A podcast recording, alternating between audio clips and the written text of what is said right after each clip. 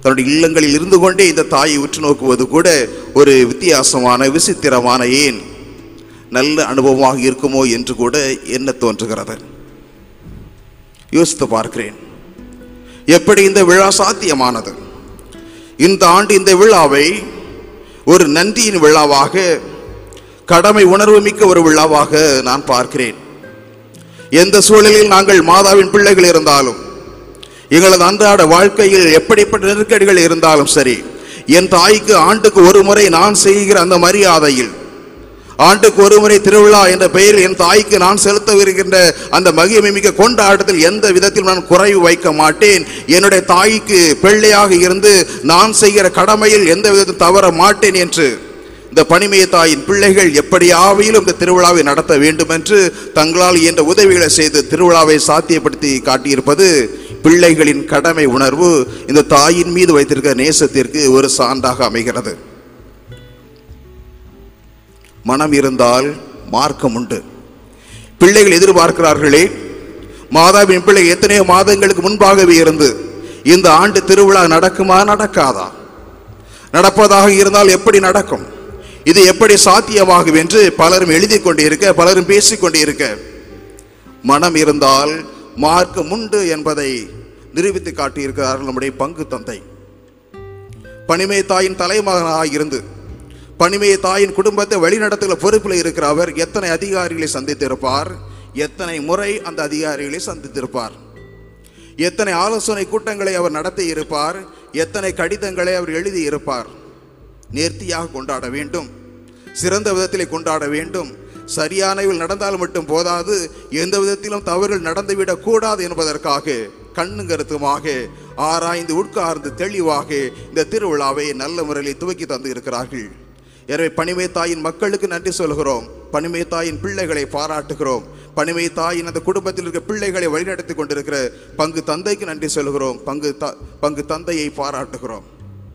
அரசு ஆணை இருக்கிறது. இருந்தாலும் தூத்துக்குடி மக்களின் புரி மக்களின் உணர்வுகளை புரிந்து கொண்ட ஆட்சித்தலைவர் நமக்கென்று ஒரு விதிவிலக்காக அரசாணை இருந்தாலும் அந்த அரசிடமிருந்து விதிவிலக்கு பெற்று பிள்ளையின் இந்த ஊர் மக்களினுடைய உணர்வுகளை புரிந்து கொண்டவராக இந்த திருவிழாவை நடத்த அனுமதித்து அனுமதி தந்திருப்பது என்பது அதுவும் பாராட்டக்கூடிய விஷயம். மாவட்ட நிர்வாகம் மாநகராட்சி நிர்வாகம் காவல்துறை சுகாதாரத்துறை என்று எல்லா அரசு துறைகளும் இந்த விழாவிற்கு ஒத்துழைப்பு தந்திருக்கிறார்கள் பாராட்டப்பட வேண்டியவர்கள். ஆக பங்கு மக்களாக இருந்தாலும் சரி மாதாவின் பக்தர்களாக இருந்தாலும் சரி பக்த சபைகளாக இருந்தாலும் சரி தன்னார்வ தொண்டர்களா தொண்டர்களாக இருந்தாலும் சரி எல்லா விதத்திலும் இந்த திருவிழா எந்த அளவு சிறப்பாக நடக்க வேண்டுமோ அந்த அளவு சிறப்பாக நடக்க வேண்டும் என்பதில் கண்ணு கருத்துமாக இருந்து மிக நேர்த்தியாக கொடியேற்றத்தோடு இந்த திருவிழாவை ஆரம்பித்துக்கிறோம் பிரியமானவர்களே. ஒருவேளை அர்த்தமுள்ள திருவிழாவாக இது இருக்கும் என்றே நம்புகிறேன். எந்த விதமான சந்தம் சந்தடி இல்லாமல் எந்த விதமான பராக்குகளுக்கு இல்லாமல் அன்னையை மட்டுமே முன்னிலைப்படுத்துகிற அன்னையை மட்டுமே உற்று நோக்கி கொண்டு இருக்கிற அன்னையை மட்டுமே சிந்தித்து பார்க்கின்ற ஒரு நல்லதொரு தருணமாகவே இந்த திருவிழா காலம் அமைந்திருக்கு அமையும் என்பதில் எள்ளளவும் சந்தேகமில்லை. சம்பந்தப்பட்ட அனைவரையும் பாராட்டுகிறோம் நன்றி சொல்கிறோம் வாழ்த்துகிறோம். ஆம் பிரியமானவர்களே இக்கட்டான ஒரு காலகட்டம். இந்த உலகத்திற்கு நோய் ஒன்றும் புதியதல்ல. இந்த உலகம் எத்தனையோ தொற்று நோய்களை பார்த்திருக்கிறது. இந்த உலகம் எத்தனையோ அழிவு சக்திகளை எதிர்கொண்டிருக்கிறது. பல்வேறு போராட்டங்களுக்கு இந்த உலகம் எத்தனை உயிர்களை பலி கொடுத்திருக்கிறது. அப்படியானால் இதற்கு முன்பு இல்லாத அளவு இந்த ஒரு காலகட்டமே நம்மை இவ்வளவு சோதனைக்கு உட்படுத்துகிறது? சமீபத்திலே ஒரு குருவானவர் எஸ்ஐயா புத்தகம் பத்தாம் அதிகாரம் பதினைந்து பதினாறு இறை வார்த்தைகளை அடிப்படையாக வைத்து தன்னுடைய கொரோனா கால தியானமாக ஒரு சிறிய செய்தியை வாட்ஸ்அப்பிலே பதிவிட்டிருந்தார். என்ன சொல்லுகிறது? எஸ்ஐயா பத்தாம் அதிகாரம் பதினைந்து பதினாறு இறை வார்த்தைகள் இதுதான். வெட்ட பயன்படுத்துகிறவனுக்கு மேலாக கோடாரி தன்னை மேன்மை பாராட்டுவதுண்டோ? அறுப்பவனை விட தன்னை சிறப்பு மிக்கதாக வாழ் கருத இயலுமோ? தன்னை தூக்கியவனை கழட்டி வீச கைத்தடியால் கூடுமோ? மரம் அல்லாத மனிதனை தூக்க மரத்தால் ஆன கோலால் இயலுமோ? ஆதலால் தலைவராகிய படைகளின் ஆண்டவர் பாழாக்கும் கொள்ளை நோயை அவருடைய கொழுத்த வீரர்கள் மீது அனுப்புவார். இதுதான் அந்த இறை வார்த்தை எசையா பத்து பதினைந்து பதினாறு. இந்த ஒரு இறை வார்த்தையை எசையாவின் இந்த இறைவாக்கை அடிப்படையாக வைத்து அந்த குருவானவர் தன்னுடைய தியானமாக கொரோனா கால தியாகனமாக ஒரு சிறிய செய்தியை பதிவிட்டிருந்தார். அது இதுதான். கடவுளுடைய கருவிகள் தங்களை கடவுளாக மாற்றிக்கொள்ள முயற்சிக்கிற பொழுதெல்லாம் கடவுளது இத்தகைய மருத்துவம் செயல்பாட்டுக்கு வரும் போல தெரிகிறது. கடவுளுடைய கருவிகள் தங்களை கடவுளாக மாற்றிக்கொள்ள முயற்சி செய்கிற போதெல்லாம் கடவுளுடைய இத்தகைய மருத்துவம் செயல்பாட்டுக்கு வரும் போல தெரிகிறது.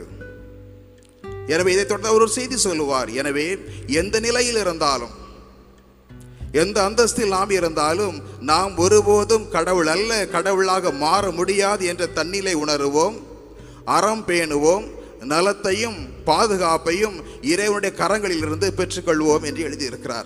ஆம் பிரியமானவர்களே அந்த இறை மனிதரை பொறுத்தவரை இந்த தொற்று ஒரு நோய் அல்ல. இந்த உலகம் அதை நோயாக பார்க்கிறது. ஆனால் அவர் இதை ஒரு மருத்துவமாக பார்க்கிறார். மனிதனுடைய பார்வையை சீர்படுத்துவதற்கு மனிதனுடைய வழியை சீர்படுத்துவதற்கு மனிதனுடைய நடைமுறை வாழ்க்கையை ஒழுங்குபடுத்துவதற்கு கடவுள் மேற்கொள்கிற மருத்துவமாக அவர் பார்க்கிறார். நான் இன்னொரு கோணத்தில் இந்த காலத்தை பார்க்கிறேன். மனிதனுடைய இயல்பை அவனுக்கு நினைவூட்டுவதற்கு மனிதனுடைய சமூக இயல்பை சமூக வாழ்க்கையை நினைவுபடுத்துவதற்கு கடவுள் நமக்கு கொடுத்திருக்கிற மாபெரும் வாய்ப்பாக இது இருக்குமோ என்று கூட எனக்கு என்ன தோன்றுகிறது? மனிதன் கடவுள் படைத்த மனிதன் எப்படி இருக்க வேண்டும்? ஆனால் இன்று மனிதன் எப்படிப்பட்ட உலகை படைத்துக் கொண்டிருக்கிறார் என்கிற வேறுபாட்டை மனிதர்கள் புரிந்து கொள்ள வேண்டும் என்பதற்காக. சரியான பாதையிலே மனிதர்கள் செல்ல வேண்டும். ஒருவேளை மனிதர்கள் தாங்கள் விரும்புகிற அந்த பாதையை தேர்ந்தெடுத்தால் இந்த உலகம் எப்படிப்பட்டதாக இருக்கும் என்கிற ஒரு முன்னோட்டமாக ஒரு த்ரில்லராக இந்த நிகழ்வு இந்த காலகட்டம் இருக்குமோ கடவுள் அமைத்து கொடுத்திருக்கிறாரோ என்று கூட என்ன தோன்றுகிறதாம் பிரியமானவர்களே நாம் எதை செய்து கொண்டிருந்தோம் சமீப சமீப காலங்களிலே? ஊடக வளர்ச்சியின் காரணமாக வீட்டுக்குள்ளே நாலு பேர் இருந்தாலும் தனித்து தான் இருந்தோம். குவாரண்டைன் என்ற ஒரு வார்த்தையே இன்று பலருக்கும் பரிச்சயமான ஒரு வார்த்தை. ஆனால் இப்படிப்பட்ட ஒரு நிலை வருவதற்கு முன்னதாகவே நாம் இல்லங்களுக்குள் இருந்தாலும் தனித்து தான் இருந்தோம். பத்து பேர் கூடியிருக்கிற போது கூட தனித்து தான் இருந்தோம். எல்லோரும் கையில் செல்லை வைத்துக்கொண்டு ஃபேஸ்புக்காக இருக்கலாம் வாட்ஸ்அப்பாக இருக்கலாம் ஏதோ நமக்கென்று ஏதோ ஒரு பார்த்து கொண்டு கூட்டத்திற்கு மத்தியிலும் தனித்து தான் இருந்தோம் தனிமையாகத்தான் இருந்தோம். ஆக இந்த ஒரு காலகட்டத்தின் மூலமாக கடவுள் நமக்கு ஒரு செய்தியை சொல்லுகிறார். நீங்கள் மனிதர்களை ஆசைப்படுகிறீர்களே பிரைவசி என்று சொல்லுகிறீர்கள் தனி மனித சுதந்திரம் என்று சொல்லுகிறீர்கள் இதை சொல்லிக்கொண்டு நீங்கள் ஒதுங்கி வாழ முயற்சி செய்கிறீர்களே நீங்கள் ஒதுங்கித்தான் வாழ வேண்டிய ஒரு நிலை வந்தால் எப்படி இருப்பீர்கள்? ஏதோ ஒரு காரணத்தை சொல்லி அது ஜாதியாக இருக்கலாம் மதமாக இருக்கலாம் இனமாக இருக்கலாம் கலாச்சாரமாக இருக்கலாம் குடும்ப அந்தஸ்தாக இருக்கலாம் ஏதோ ஒன்றை சொல்லி பிற மனிதர்கள் ஒதுக்கி வைக்கிறீர்களே உங்களை பிறர் ஒதுக்கி வைத்தால் என்ன நிலை உருவாகும்? அதுதான் இது. ஆக ஒதுங்கி வாழ்வதும் கடினம். ஒதுக்கி வாழ்வதும் கடினம். ஒரு மனிதன் பிறரை சார்ந்துதான் வாழ வேண்டும். பிறரோடு சேர்ந்துதான் வாழ வேண்டும். காரணம் ஒவ்வொரு மனிதனையும் கடவுள் படைக்கிற போது அவனை சமூக இயல்பு கொண்டவனாக சமூக மிருகமாகவே படைத்த. எனவே மனிதன் தன்னுடைய சமூக இயல்பை மறை மறந்துவிட்டு ஒதுங்கி வாழ்ந்தால் பிறரை ஒதுக்கி வாழ்ந்தால் ஓடி ஒளிந்து கொண்டால் முகத்தை மறைத்து கொண்டால் அதுதான் உங்களது வாழ்க்கையாக மாறி போகும் என்றால் எப்படிப்பட்ட நிலைக்கு இந்த மனித சமுதாயம் தள்ளப்படும் என்பதை உணர்த்துவதற்காக கடவுள் கொடுத்திருக்கிற ஒரு வாய்ப்பாக இந்த காலகட்டம் அமைந்திருக்குமோ என்று கூட என்ன தோன்றாம் பிரியமானவர்களே ஒரு மனிதன் மனிதனாக இருக்க வேண்டும் என்றால் அவன் பிற மனிதர்களோடு சேர்ந்துதான் வாழ வேண்டும். காரணம் படைத்தவன் சொல்லி இருக்கிறார் தொடக்க இரண்டாம் அதிகாரத்திலே மனிதன் தனிமையாக இருப்பது நல்லதல்ல. மனிதன் தனிமையாக இருப்பது அவனுக்கு நல்லதல்ல. எனவே இந்த சமூகத்திலே வாழ்கிற ஒவ்வொரு மனிதனும் தான் இந்த சமூகத்தில் ஒரு அங்கம் என்பதை உணர வேண்டும். பிற மனிதரோடு சேர்ந்து வாழ வேண்டும். பிற மனிதர்களை சார்ந்து வாழ வேண்டும். தன்னதான உதவிகளை பிறருக்கு செய்து கொண்டு எந்த ஒரு மனிதன் சமூக வாழ்க்கை சுமூகமாக வாழ உதவி செய்கிறானோ அந்த ஒரு வாழ்க்கை தான் இயல்பானதாக மகிழ்ச்சி நிறைந்த வாழ்க்கையாக அமையும் என்பதை இந்த காலகட்டமானது நமக்கு சொல்லித் தரும். பிரியமானவர்களே நம்முடைய சமூக வாழ்க்கையில் நாம் நன்றாக இருக்க வேண்டும் என்றால் எப்படி இருக்க வேண்டும் என்று இயேசுவின் போதனை நமக்கு சொல்கிறது என்பதைத்தான் உங்களுக்கு வாசித்து காண்பித்தேன். மலைப்பொழிவிலே ஏன் மலைப்பொழிவின் சுருக்கமாகவே இந்த ஒரு பகுதியை நாம் பார்க்கலாம். மத்திய செய்தி ஐந்தாம் அதிகாரம் பதிமூன்று பதினான்கு பதினா தொடர்ந்து பதினாறு வரை உள்ள இறை வார்த்தைகள். இயேசு சொல்லுகிறார் தன்னுடைய சீடர்கள் யார் என்று? தன்னுடைய சீடர்களுக்கான அடையாளம் எது? தன்னுடைய சீடர்கள் இயல்பு எது? என்பதை இயேசு ரத்தின சுருக்கமாக எழு- எடுத்து சொல்கிறார். நீங்கள் மண்ணுலகிற்கு உப்பாக இருக்கிறீர்கள்.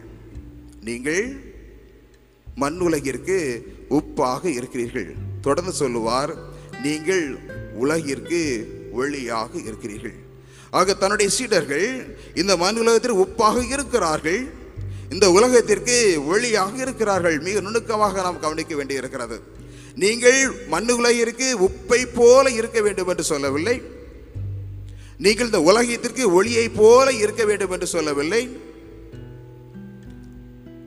அல்லது நீங்கள் உப்பை போல மாற வேண்டும் உப்பின் தன்மை கொண்டிருங்கள் என்று சொல்லவில்லை ஒளியின் தன்மை கொண்டிருங்கள் என்று சொல்லவில்லை. மாறாக சொல்கிறார் நீங்கள் உப்பாகவே இருக்கிறீர்கள். ஆக இது இயேசுவின் அறிவுரை அல்ல இயேசுவின் ஆலோசனை அல்ல. மாறாக தன்னுடைய சீடர்கள் இயல்பை இயேசு சுட்டி காட்டுவதை நாம் பார்க்கிறோம். உப்பாக இருக்கிறீர்கள் ஒளியாக இருக்க இயேசுவின் சீடனாக இருக்க வேண்டும் என்றால் இயேசுவின் சீ- சீடன் என்று எப்பொழுது நான் என்னை ஏற்றுக்கொள்கிறேனோ அறிமுகப்படுத்துகிறேனோ அறிய தருகிறேனோ அப்பொழுதே நான் இந்த உலகத்திற்கு உப்பாக இருக்கிறேன் இந்த உலகத்திற்கு ஒளியாக இருக்கிறேன். இன்னும் சற்று ஆழ்ந்து பார்த்தால் இரண்டுக்குள்ள ஒற்றுமையும் வேற்றுமையும் நமக்கு புலப்படும். என்ன ஒற்றுமை? இரண்டுமே தனக்காக படைக்கப்பட்டவை அல்ல பிறரை சார்ந்து பிறருக்காக உருவாக்கப்பட்டவை. இரண்டுமே இயேசுவின் காலத்தில் நிச்சயமாக எலக்ட்ரிசிட்டி மின்சாரம் இல்லை. எனவே இயேசு சொன்னது விளக்க விளக்கை வைத்துதான் மண்ணெண்ணை விளக்க வைத்துதான் அல்லது எண்ணெயினால் எரிகின்ற எரி விளக்கை வைத்துதான் இயேசு சொல்லி இருப்பார். உப்பாக இருக்கு என்று சொல்கிற போது உப்பு கரைக்கப்படுவதற்கு தான் அது தயாரிக்கப்படுகிறது. உப்பு ஆனது கரைய வேண்டும் கரைக்கப்பட வேண்டும். எப்பொழுது உப்பு அந்த கரைகிற தன்மை இழக்கிறதோ அப்போ அப்பொழுது அது உப்பாக இருக்க முடியாது. இது சொல்கிறார் நீங்கள் அந்த உப்பின் தன்மை இழந்து விட்டால் மிதிவடதான் செய்வீர்கள் குப்பையாக மாறி போகிறீர்களாக சீடன் என்பவன் உப்பாக இருக்கிறான். அவன் தன்னையே கரைப்பதற்காக கையளிக்கிறான். பிறர் வாழ்வில் சுவை கொடுப்பதற்காக பிறருடைய வாழ்வை பாதுகாப்பதற்காக அவன் தன்னை இழக்க வேண்டும். அவன் உப்பாக இருக்கிறான். மற்றொன்று உப்பை பொறுத்தவரையில் உப்பு தன்னை கரைத்துக் கொள்வதோடு தன்னை மறைத்துக் கொள்கிறது உப்பை பார்க்க முடியாது சுவைத்தால் தான் தெரியும். ஆக தன்னை கரைத்து கொள்ள அனுமதிக்கிற அந்த உப்பு எந்த பொருளோடு கலக்கப்படுகிறதோ அதிலே தன்னுடைய சுயத்தை இழந்து விடுகிறது. தன்னுடைய சுயத்தை மறைத்துக் கொள்ளுகிறது ஆக ஒரு மறைந்த வாழ்க்கை கரைந்த வாழ்க்கை பிறருக்காக தன்னை தியாகம் செய்கிற ஒரு வாழ்க்கை ஒரு கிறிஸ்தவனா வாழ வேண்டும் என்பதை இந்த உப்பின் மூலமாக சொல்வதை பார்க்கிறோம். அதேவேள் இரண்டாவதாக நீங்கள் ஒளியாக இருக்கிறீர்கள். நீங்கள் மறைந்து உப்பாக மட்டும் இருக்கக்கூடாது பிறரது வாழ்க்கையில் ஒளியேற்றுகிறவர்களாக பிறர் செல்ல வேண்டிய பாதைக்கு வழிகாட்டுகிறவர்களாகவும் நீங்கள் இருக்க வேண்டும் என்பதை இயேசு அந்த ஒளியின் மூலமாக நமக்கு எடுத்து சொல்வதை பார்க்கிறோம். ஆக இயேசுவின் சீடர்கள் உப்பாக இருக்கிறார்கள் ஒளியாக இருக்கிறார்கள். உப்பு கரையக்கூடிய தன்மையோடு இருக்கிற வரைதான் அது உப்பு. ஒளி தன்னை மறைத்து கொள்ள முடியாது. எனவே ஒரு கிறிஸ்தவன் பிறருக்காக தன்னை அழித்து கொள்ள வேண்டும். ஒரு கிறிஸ்தவன் பிறர் வாழ்வதற்கான வழியையும் காட்டிக்கொள்ள காட்ட வேண்டும் என்கிற ஒரு மகத்தான செய்தியை இயேசு இந்த பகுதியிலே நமக்கு எடுத்து சொல்வதை பார்க்கிறோம். பிரியமானவர்களே அன்னை மரியாளின் வாழ்க்கையிலும் இதை பார்க்கிறோம். சில தருணங்களில் அன்னை மரியாள் உப்பாக இருந்திருக்கிறார். சில தருணங்களில் அன்னை மரியாள் ஒளியாகவும் இருந்திருக்கிறார் இரண்டு நிகழ்ச்சிகளையும் நாம் பார்க்கலாம். எந்த தருணத்திலே அன்னை மரியாள் உப்பாக இருந்திருக்கிறாள்? எலிசபெத் அம்மாளை சந்தித்த நிகழ்ச்சி. உப்பு என்பது தியாகத்தை குறிக்கிறது. உப்பு என்பது பிறருக்காக தன்னை இழப்பதை குறிக்கிறது. தான் இறைவனுடைய தாய் என்கிற அந்தஸ்தை பெற்றாகிவிட்டது. ஆனாலும் கூட தன்னுடைய உறவினலான எலிசபெத்து கருவுற்று இருக்கிறாள் இது ஆறாம் மாதம் என்று தெரிந்ததும் உடனடியாக ஓடடி சொல்கிறாள். தியாகம் செய்வதற்கு அவர் தயாராக இருக்கிறாள். அங்கே சென்று அந்த எலிசபெத்துக்கு உதவி செய்வதை நாம் பார்க்கிறோம். என் ஆண்டவர் என் தாய் என்னிடத்திலே வர நான் வாய்ப்பு பெற்றது எப்படி என்று எலிசபெத்து கூட ஆச்சரியப்படுவதை நாம் பார்க்கிறோம். பிரியமானவர்களே அன்னை மரியாள் தன்னை தாழ்த்தி கொள்ளுகிறாள். தாழ்த்தி கொள்ளுகிறவர்கள் தான் மகிழ்ச்சியோடு வாழ முடியும். தாழ்ச்சியையும் மகிழ்ச்சியையும் பிரிக்க முடியாது. எவன் ஒருவன் தாழ்ச்சியோடு இருக்கிறானோ அவன் மகிழ்ச்சியோடு இருப்பான். எவன் ஒருவன் மகிழ்ச்சியோடு இருக்க ஆசைப்படுகிறானோ அவன் தாழ்ச்சியோடு வாழ்வான் என்பதை இந்த எலிசபெத்து அன்னை மரியாள் அந்த சந்திப்பு நிகழ்ச்சியானது நமக்கு சொல்கிறது. ஏறக்குறையே மரியாள் மூன்று மாதம் அங்கு தங்கியிருந்தாள் என்று நர்சிலை படிக்கிற மூன்று மாதம் ஏற்கனவே ஆறாம் மாதம் மூன்று மாதம் என்றால் ஒன்பது மாதம் திருமுழுக்கியவான் பிறக்கிற வரை அன்னை மரியாள் உதவி செய்ததை தான் நாம் புரிந்து கொள்ள முடிகிறதாக தேவைப்படுகிற போது கேட்காமலே ஓடிச் செல்கிறாள் உதவி செய்கிறாள் முழுமையாக செய்கிறாள் எந்தவித எதிர்பார்ப்பும் இல்லாமல் கணக்கு போட்டு பார்க்காமல் அன்னை மரியாள் உதவி செய்கிறாள். அங்கே ஒரு உப்பாக அன்னை மரியாள் இருப்பதை நாம் பார்க்கிறோம் தன்னை கரைத்துக் கொள்கிறாள் தன்னை இழக்கிறாள் தியாகம் செய்கிறாள். காண நிகழ்ச்சிகளை நிகழ்ச்சியிலே பார்க்கிறோம். அங்கே அன்னை மரியாள் ஒளியாக இருப்பதை பார்க்கிறோம். ஒரு திருமண நிகழ்ச்சி தான். அது புதிதல்ல. அந்த நிகழ்ச்சியில் ஒரு பற்றாக்குறை ஏற்படுகிறது. அதுவும் புதிதல்ல. ஆனால் அன்னை மரியாள் செயல்பட்ட விதம்.